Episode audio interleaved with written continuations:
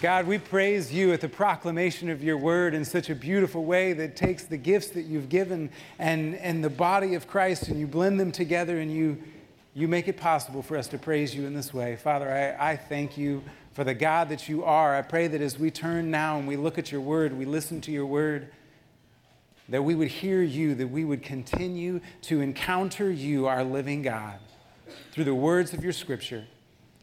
In your name, Jesus, I pray. Amen.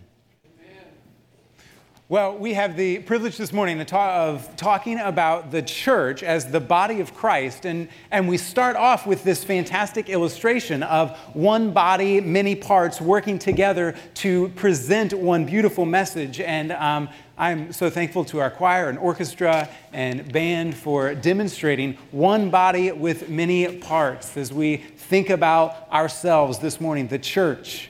We are one body. If you have your Bible with you, and I hope that you do, I ask you to get that out and go with me to Ephesians chapter 4, verses 1 through 16. And when we look at this passage, we're, we're dropping down into the middle of uh, the Apostle Paul's letter to the churches in Ephesus. And so he's writing to the churches, he's writing to followers of Jesus, both at that time and then really followers of Jesus. Um, all time since then, and he's presenting to us a magnificent vision of the church as the body of Christ. So we'll read and listen to his words first. That is Ephesians chapter 4, verses 1 through 16. As a prisoner for the Lord, then, I urge you to live a life worthy of the calling you have received be completely humble and gentle. Be patient, bearing with one another in love. Make every effort to keep the unity of the Spirit through the bond of peace. There is one body and one Spirit, just as you were called to, one hope when you were called, one Lord, one faith, one baptism, one God and Father of all, who is over all and through all and in all. But to each of us, grace has been given as Christ apportioned it. That is what it, why it says, when he ascended on high, he took captives and gave gifts to his people. What does he ascended mean, except that he also descended to the lower earthly regions? He who descended is the very one who ascended higher than all the heavens in order to fill the whole universe. So Christ himself gave the apostles, the prophets, the evangelists, the pastors, the teachers to equip his body for works of service so that the body of Christ may be built up until we all reach unity in the faith and in the knowledge of the Son of God and become mature, attaining to the whole measure of the fullness of Christ. Then we will no longer be infants tossed back and forth by waves and blown here and there by every wind of teaching and by the cunning and craftiness of people and their deceitful scheming. Instead, speaking the truth in love, we will grow up to become, in every respect, the mature body of Him who is the head. That is Christ.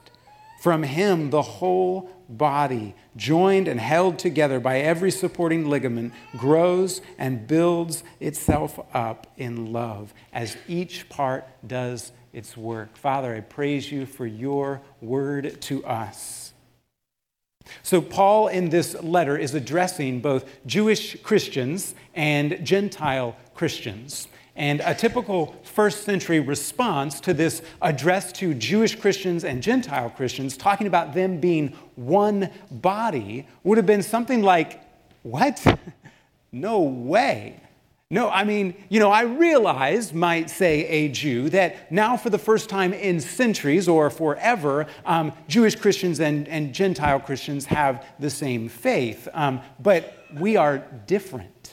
We talk different, we look different, we act different, we mourn different, we are celebrate different. We are just different. How can we be one body?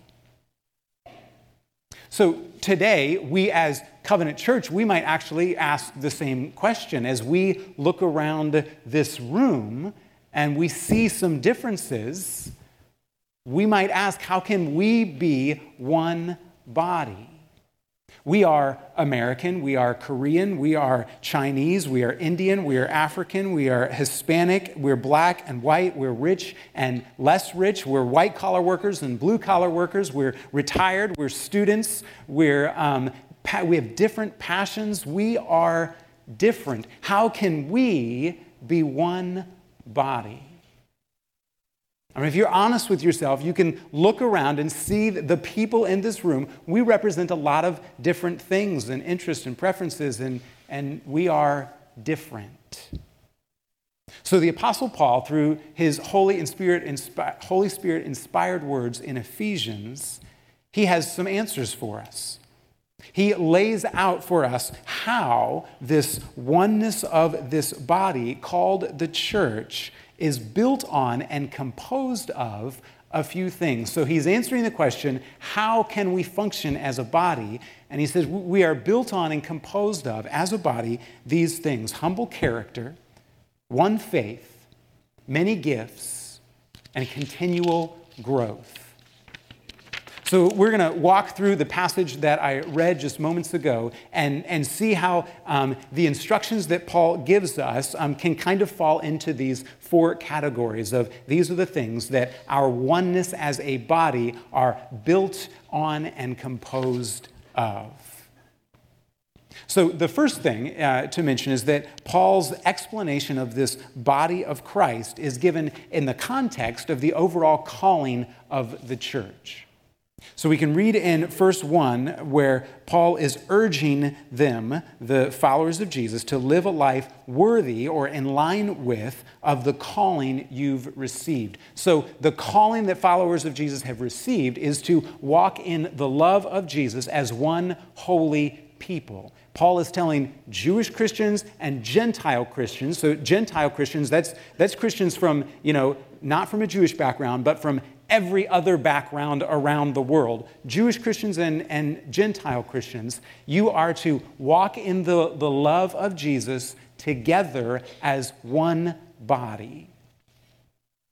We, we see him describe this very clearly in just a chapter before, in chapter 3, verse 6. He says, This mystery is that through the gospel, the Gentiles are heirs together with Israel, members together of one body and shares together in the promise of Jesus Christ. So this call is both shockingly corporate and, and it's very specific, it's specifically individual, as we'll see in these coming verses. But the main thing I want you to get about the context of this is the context in which Paul is delivering this message of um, the unity and the oneness of the body of Christ is in the context of the reality that we need each other.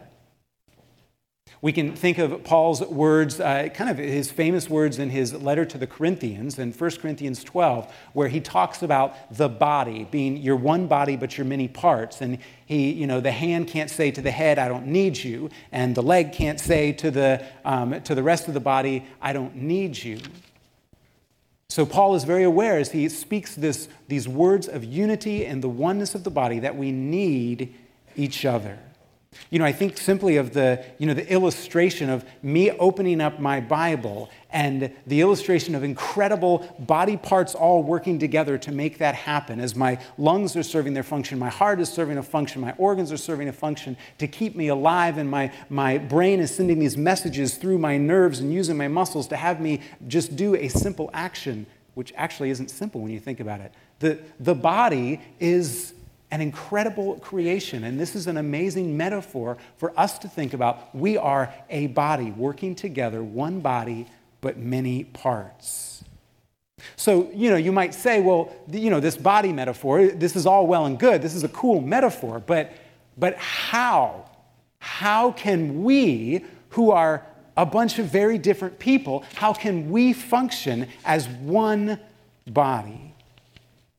This is where Paul's advice to us is, is critical. He's, he's telling us that first, our body oneness is built on and composed of humble character. Now, when I say humble character, that's just the phrase I'm using to combine to, to describe all of what he says in verse 2. where he says, Be completely humble and gentle and patient and bearing with one another in love. So we know to be humble, I mean, the, the most fantastic uh, description of humility or example of humility is Jesus Christ, is he, um, as he came to earth and he lived life on earth with sinful, broken people and went to the cross and died for us. That is extravagant humility. You know, we think about, I think for a human being, humility is understanding who I am and who God is. It, having a, a clear view of my relative size and power compared to the size and power of the Creator that we just heard sung about. That's, that's, that's quite a comparison. And, and to that extent, you know, I, I, make it sound easy. Oh, of course we should be humble when we realize we're this and, and God's, you know, this. Um, well, of course we should be humble. But, but I don't want to make humility sound like a simple, easy step. You know, because I know, and, and you know, you can think back in your own life, think of the last time that you were uh, convicted by something and you realized you had failed in some way. Or maybe it was just the, the Holy Spirit telling you that you have failed in some way. And I can think even not, not long ago of, of a time the Holy Spirit communicated to me that, that I had failed. And my response, every, everything in my sinful nature says, No, I didn't. No, I didn't. I didn't fail. And, and I fight. I, I, me, little me, fights God, His Holy Spirit, telling me that I failed. And I said, No, I didn't. And so finally I come to a slightly more humble position and I admit, okay, I, I failed but not nearly as bad as all those people. It's not that big a deal. I haven't failed that much. And, and I continue to fight the Holy Spirit, pressing in, saying, You have failed. Until finally I reach the point where I realize, yes, I have failed, and my failure's a big deal. And I realize something that is really simple about the gospel message that, that I can't earn my salvation. God, I guess it's true that I'm a failure and I actually need you. Humility is recognizing that, that I can't earn it, I need Him. Biblical humility is not weak. It's not being weak, it's not believing you're nothing, but it's believing that you need God's power and you need His wisdom. So, so in that, you are incredibly powerful and incredibly wise, but it's nothing innate in you. It's God's wisdom and power through you.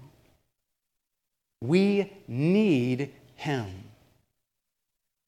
The second part of humble character that Paul mentions is being gentle. Gentle also, it's not weakness or, or it's not a failure to act, but it is the strength to act with the humility to do so softly and carefully. I think of those in our church family who, who, to me, demonstrate gentleness. I think of Steve Arts. I think of Joyce Rose. I think of Alice Cyril. Um, I think of Howard Rothenberger. Um, you, I think of you all demonstrating, illustrating gentleness. Another um, aspect of this humble character that Paul mentions is that of patience. Patience here, the, the Greek word actually refers to long suffering towards, towards something pretty aggravating. So, um, long suffering patience towards some followers of Jesus who are, who are really messing up and failing in some significant ways. And, and we, as um, members of the body of Christ, are to have patience with those fellow body parts who are messing up in some significant ways. Bearing with one another is the next thing that Paul mentions. And, and this bearing with one another, this is the mutual tolerance for fellow sinners. So, this is the recognition that it's not just that guy over there I need to be patient with because he's really messing up. But bearing with is realizing every single person, including me, we are failing daily in different ways. And we are to have a mutual tolerance for one another as we are failing each day. So I'm, I'm sad to tell you that, that the closer any of you might get to me, the more you will see that I stumble and fail. And the more my stumbling and failing may actually annoy you, hurt you, or complicate your life. And I don't think that I'm alone in saying that about myself. We, as members of the body of Christ, are called to bear with one another in the midst of our daily faults and failures. You know, when I think about it, this, um, this body oneness, this, this metaphor of the body, um, it actually illustrates this well, where I think about, you know, if, if my finger gets a scratch on it, if my knee gets a bruise on it, my ankle is sore, I break an arm, there is a, there's a while in which I need to bear with. My, my body um, bears with that injury, it compensates for it. Very, very rarely is it necessary to cut off a body part and be able to move on better without it? Right? Very rarely. Um, what we need to do as a body of Christ, there are parts of our body that are hurt, that are struggling, and the rest of the body compensates, suffers along with until that body part has the, had the time to heal. I love this body metaphor. So, members of the body of Christ, be humble and gentle and patient and bear with one another in love. This is crucial to our oneness as a body of Christ. The second thing that this body oneness is built on and composed of is, is one faith. We can listen again to Paul's words in verses 3 through 6, where he says, Make every effort to keep the unity of the Spirit through the bond of peace. There's one body and one Spirit just as you were called to one hope when you were called, one Lord, one faith, one baptism, one God and Father of all, who is over all and through all and in all. So, this, this one God who, who exists in Trinity, he's three persons Father, Son, and Holy Spirit. One God united with one love. One God, three persons united with this one love. And we have one church with many persons united in one faith in this one love of the one true God. We are the body of Christ and we share one faith. I think of um, our, the Evangelical Presbyterian Church, which is the denomination that we are aligned with. Um, they have a, um, written out the beautiful articulation of the essentials of our one shared faith. Um, they're going to show the address on the screen in just a moment, the web address. Um, I encourage you sometime this week to go here and read this explanation of the essentials of our one shared faith. At the bottom of this, you'll find this motto that says, In the essentials, unity, in the non essentials, liberty, and in all things, charity. So, in the essentials of the Christian faith, in this, the, this one faith we shared, we have to be united as a body of Christ. In the non essentials, we need to give one another some liberty, and in all things, we need to interact with one another in the way of love, in the way of charity. My fear and observation is that there is a lot of fighting within the church about these non essentials. And when I think about the, the body fighting against itself, particularly in the way of these non essentials, what, what does it look like? What happens if my finger decides to fight against my eye? All right? What, how's that? What does it look like if my foot decides to fight against my leg? or my, my fist decides to fight against my face. Okay, I know it sounds ridiculous. And, and so the question is who wins that fight? And, and the sad thing about this, the sobering thing about this, is the winner of that fight is the bystander watching by who is laughing and losing respect with the body of Christ. As members of the body of, the, of Christ, we need to focus on the unity of our shared faith. One Lord, that is Jesus Christ. One faith that is in Jesus Christ. One baptism, that is the, the um, conversion when the Holy Spirit comes in us and attributes salvation to us, brings us from spiritual life to spiritual death. That is, that is the one baptism that is being talked about. We need to focus on our unity and our one shared faith. The third thing that this body oneness is built on and composed of is many gifts. As described in verses 7 through 12, all followers of Jesus have received gifts that have been given to us for the purpose of building up the body of Christ. So the, the challenge here is pretty simple and frank, and that is use your spiritual gifts for the building up of the body. I love that, that I can look at the, the 700 or so people that have been in this building throughout this morning and, and see the many, many ways that you all are using your gifts to serve the body. I, there are, I can, we can easily count 350 of you using your gifts in more than one way to serve the body. And there's probably another 350 that, that I, I don't know of ways that you are using your gift to build up the body. So, the challenge, my, my encouragement to you is to step in and start using your gifts to build up the body.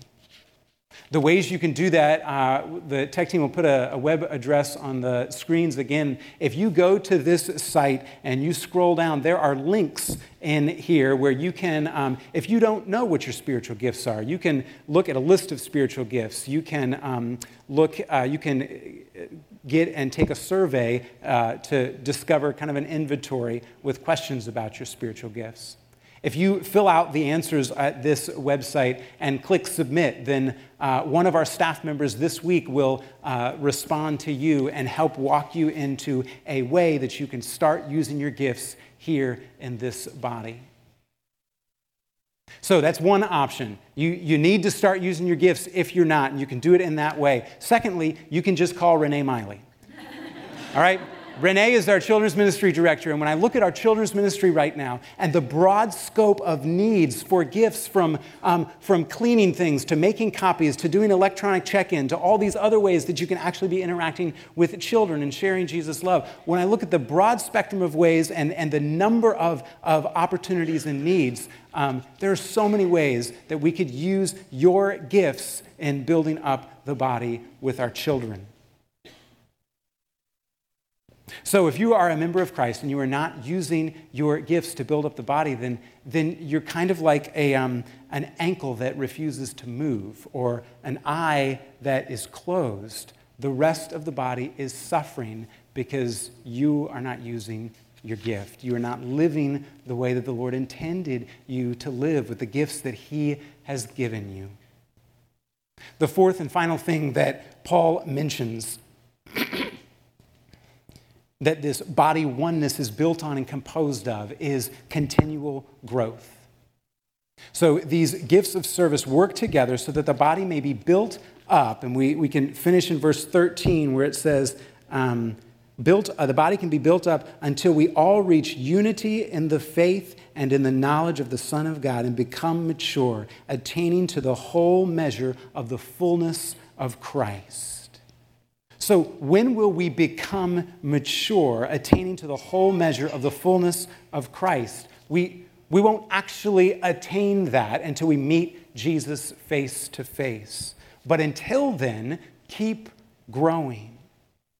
I don't know how you are growing right now in your relationship with the Lord, but it is a pursuit that we are called to be on for the rest of our lives to keep growing. Keep coming together as the body of Christ and worshiping together. Keep opening up your, your Bible throughout the week and listening to the word of the Lord. Keep taking moments of silence where you can listen to and talk to Him. Keep having conversations with other followers of Jesus. Keep putting yourselves in places that are out of your comfort zone so you can be showing and sharing the love of Jesus with those He's placed around you. Keep growing.